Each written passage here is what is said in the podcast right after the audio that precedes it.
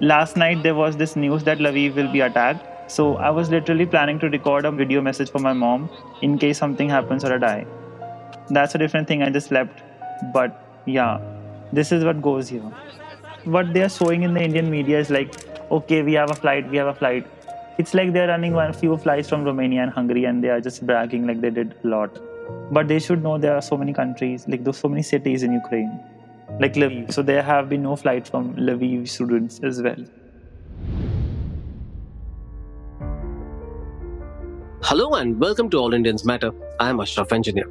In February, I spoke to Raj Dhiman, one among the hundreds of medical students stranded in Ukraine when Russia invaded it. He was in Lviv, which was under the threat of imminent attack then, and he detailed how he and many others like him were receiving no help from the government. At the time, he didn't know how he would make it back home, but eventually he did via a long and arduous route through neighboring European countries. I'll post the link to that episode in the show notes. You might imagine that that was the end of his troubles. In fact, Raj and fellow medical students are in the midst of another nightmare. They can't go back to Ukraine to resume their academic terms because of the war, and they are not being admitted to Indian medical colleges to complete their courses either. Stranded and with nowhere to turn, their hopes rest now on the Supreme Court.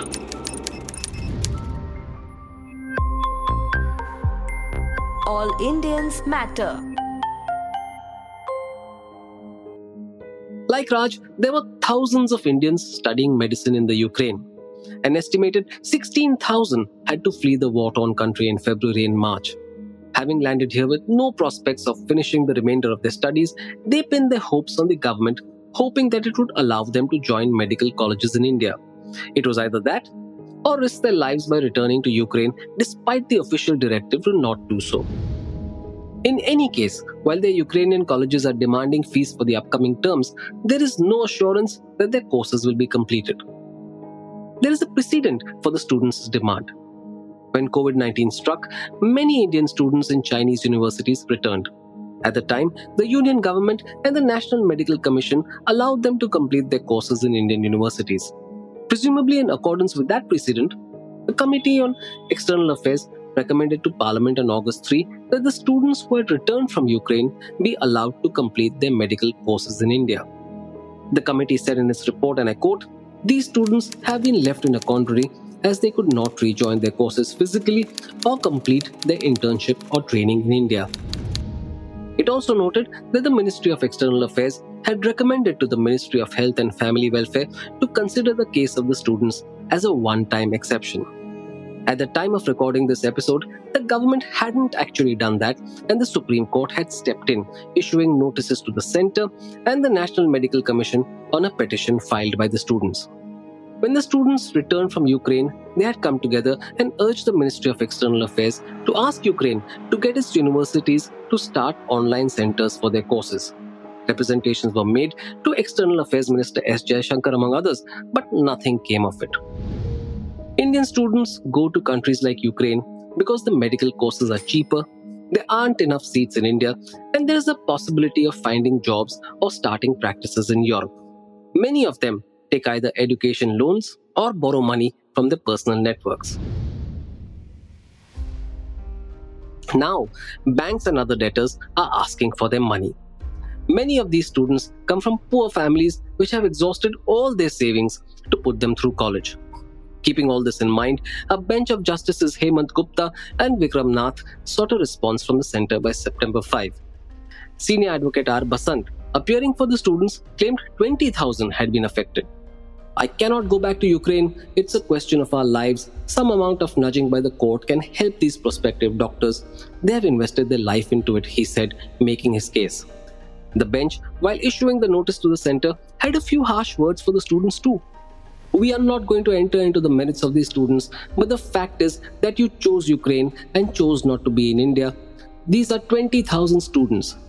Does India have the capacity to accommodate them?" it asked. It also said that not everybody had left Ukraine. "You chose life over education," the bench remarked. Other lawyers for the students told the court that some states had agreed to accommodate the students. However, the centre had issued an order asking them not to do so without his consent. The bench, meanwhile, pointed out that Kazakhstan had offered to accommodate the students, to which Basant responded, and I quote, "The center has extraordinary powers to act in a situation like this. If other governments can do it, why not India?"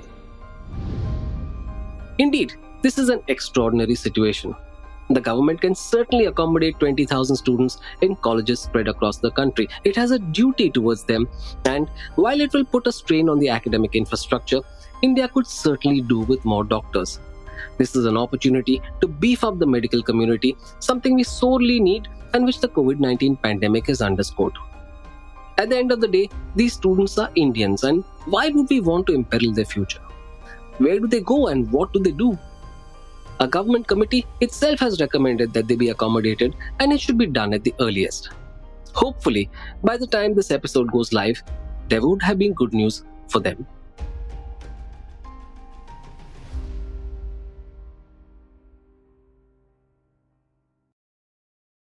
Thank you all for listening. Please visit all indians matter dot in, that's A L L I N D I A N S M A T T E R dot I N for more columns and audio podcasts. You can follow me on Twitter at Ashraf Engineer, that's A S H R A F E N G I N E R, and All Indians Count, that's A L L I N D I A N S C O U N T. Search for the All Indians Matter page on Facebook.